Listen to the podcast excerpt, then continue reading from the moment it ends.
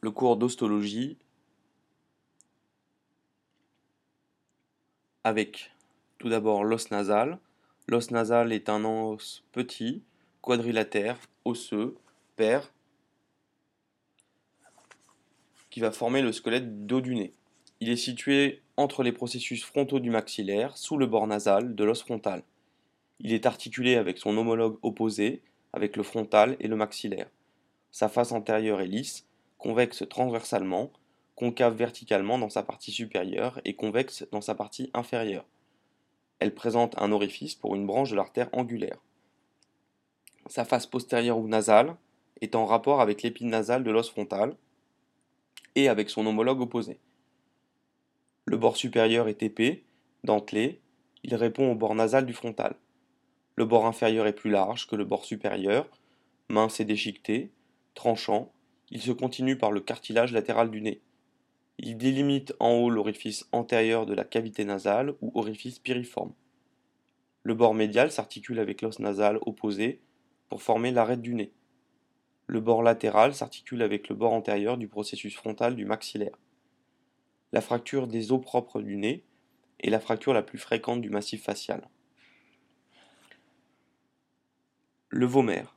Le vomère est le seul os impair et médian du massif facial supérieur. Il est situé à la partie inférieure et postérieure du septum nasal. Il est quadrilatère, allongé d'avant en arrière, aplati transversalement, et sa forme évoque le socle d'une charrue. Les faces sont planes et creusées de fins sillons vasculo-nerveux. Le bord antérieur est oblique en bas, en avant, il s'articule en haut avec le bord postérieur de la lame perpendiculaire de l'ethmoïde, en bas avec le cartilage septal du nez. Il présente une rainure qui le divise en deux lamelles. Le bord supérieur est divisé par une gouttière en deux lamelles, les ailes du vomère. Il s'applique contre la face inférieure du corps du sphénoïde. Le bord inférieur est horizontal et s'articule avec le plancher de la cavité nasale. Le bord postérieur est mince, libre, régulier, oblique en bas et en avant, il divise l'ouverture postérieure de la cavité nasale en deux orifices, les coanes. Les déviations de la cloison nasale peuvent être congénitales ou acquises et entraîner une gêne respiratoire. Le cornet nasal inférieur. Alors que tous les cornets nasaux supérieurs et moyens appartiennent à l'ethmoïde, le cornet nasal inférieur est un os indépendant. Il a la même forme que les deux autres cornets, mais sa taille est plus importante. C'est une lamelle osseuse enroulée sur elle-même, allongée d'avant en arrière.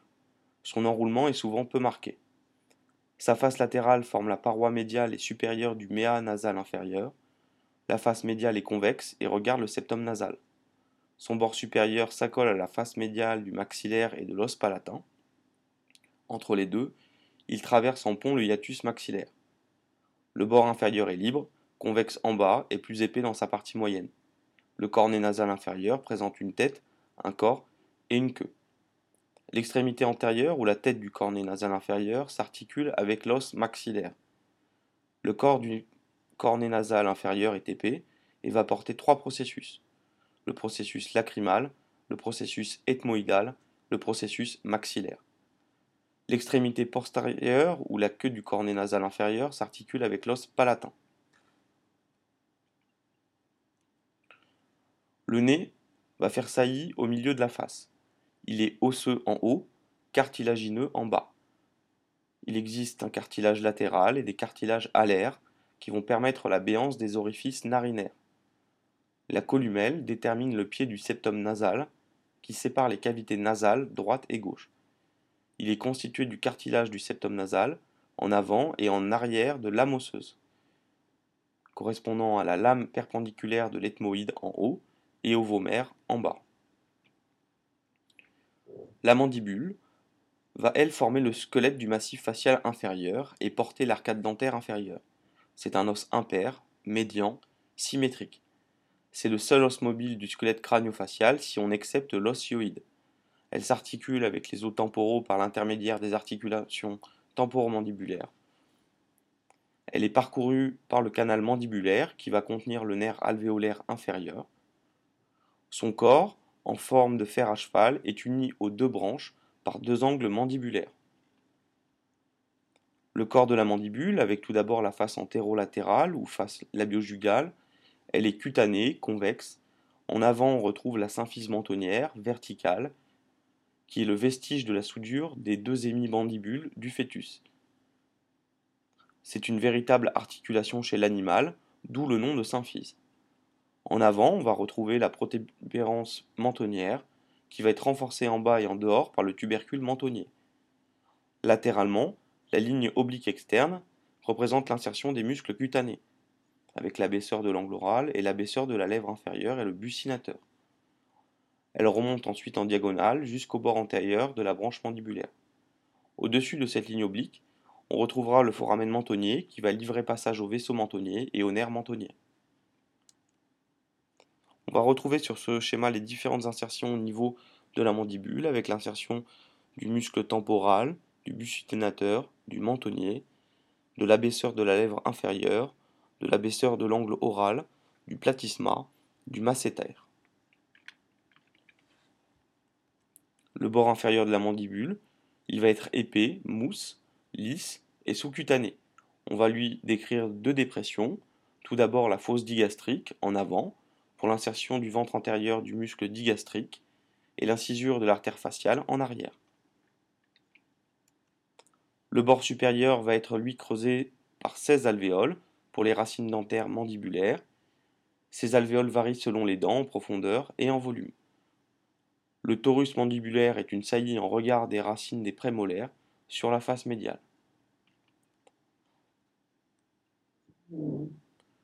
La branche mandibulaire, ou ramus, ce sont deux quadrilatères aplatis, obliques en haut et en arrière. On lui décrit une face latérale, une face médiale et des bords antérieurs et postérieurs. Le bord antérieur va être tranchant et se perd dans la ligne oblique. Le bord postérieur est très épais, oblique en bas et en avant, et le ligament stylomandibulaire s'insère en son milieu. La face latérale va présenter les tubérosités massétérines, qui sont plus marquées chez l'homme, vont venir s'insérer les lames tendinus du muscle masséter. La face médiale, elle est centrée par le foramen mandibulaire, orifice d'entrée du canal mandibulaire, où passent les vaisseaux et le nerf alvéolaire inférieur. Le bord antérieur de ce foramen mandibulaire se relève pour former la lingula mandibulaire. Le bord supérieur va présenter deux processus, le processus condylaire en arrière et le processus coronoïde en avant. Ceux-ci vont être séparés par une échancrure, l'incisure mandibulaire, qui va faire communiquer la fosse infratemporale et la région massétérine. Le processus coronoïde va donner insertion au muscle temporal. Il est prolongé vers le bas par la crête temporale. Cette crête va ensuite bifurquer vers la troisième molaire pour délimiter le trigone rétromolaire ou fossette rétro-alvéolaire. Elle se prolonge ensuite sur le corps par la ligne mylo-yoïdienne. Le processus condylaire ou condyle mandibulaire va comprendre la tête et le col de la mandibule. La tête est articulée par l'intermédiaire d'un disque articulaire avec la surface articulaire temporale. Le col va supporter la tête avec une face antérieure creusée médialement par la fovea ptérygoïdienne. le bord inférieur. Il va continuer en arrière le bord inférieur du corps mandibulaire. L'angle réalisé avec le bord postérieur est appelé angle de la mandibule. La forme de l'angle de la mandibulaire est très variable avec l'âge, le sexe et l'origine géographique. L'osioïde. L'osioïde est un os impair, médian, symétrique, qui va être situé au niveau de la quatrième vertèbre cervicale, entre la mandibule en haut et le larynx en bas. Il a la forme d'un fer à cheval, à concavité dorsale, et va comprendre un corps, deux grandes cornes et deux petites cornes. Le corps de l'osioïde a une forme de quadrilatère, médian, il est aplati d'avant en arrière et disposé transversalement. On va retrouver une face antérieure convexe, avec une crête en forme de croix qui va être centrée par le tubercule yoïdien. Sur la partie crâniale de la crête verticale, va venir s'insérer la base du septum lingual. Sur sa face dorsale, qui est lisse et concave, on va retrouver l'insertion de la membrane thyroïdienne séparée de l'osioïde et de l'épiclote en arrière. Les grandes cornes, Elles vont prolonger en dehors et en arrière les extrémités du corps, avec la face supérieure qui va donner insertion au muscle constricteur moyen du pharynx en arrière et au muscle iogloss et styloïdien, ainsi qu'à la poulie de réflexion du muscle digastrique avant. Les petites cornes, elles vont se détacher de la jonction corps-grande corne. Sur le sommet, on va retrouver l'insertion du ligament styloïdien. Sur les faces postérieures et latérales, va s'insérer le muscle constricteur moyen du pharynx. Le ligament styloïdien. Est un cordon fibreux tendu entre les processus styloïdes et la petite corne l'ossioïde.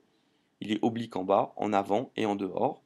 Il va longer le muscle styloïdien et participer à la constitution du diaphragme stylien. Il se dédouble sur la petite corne de l'osioïde pour faire une boucle ou poulie autour du tendon intermédiaire du muscle digastrique. Nous allons, sur ce dernier schéma, retrouver les différentes insertions euh, musculaires et tendineuses et ligamentaires, avec l'insertion du ligament styloïdien, du constricteur moyen du pharynx, du muscle thyroïdien, sternoïdien, du ligament thyroïdien médian, de la membrane thyroïdienne et du ligament thyroïdien latéral.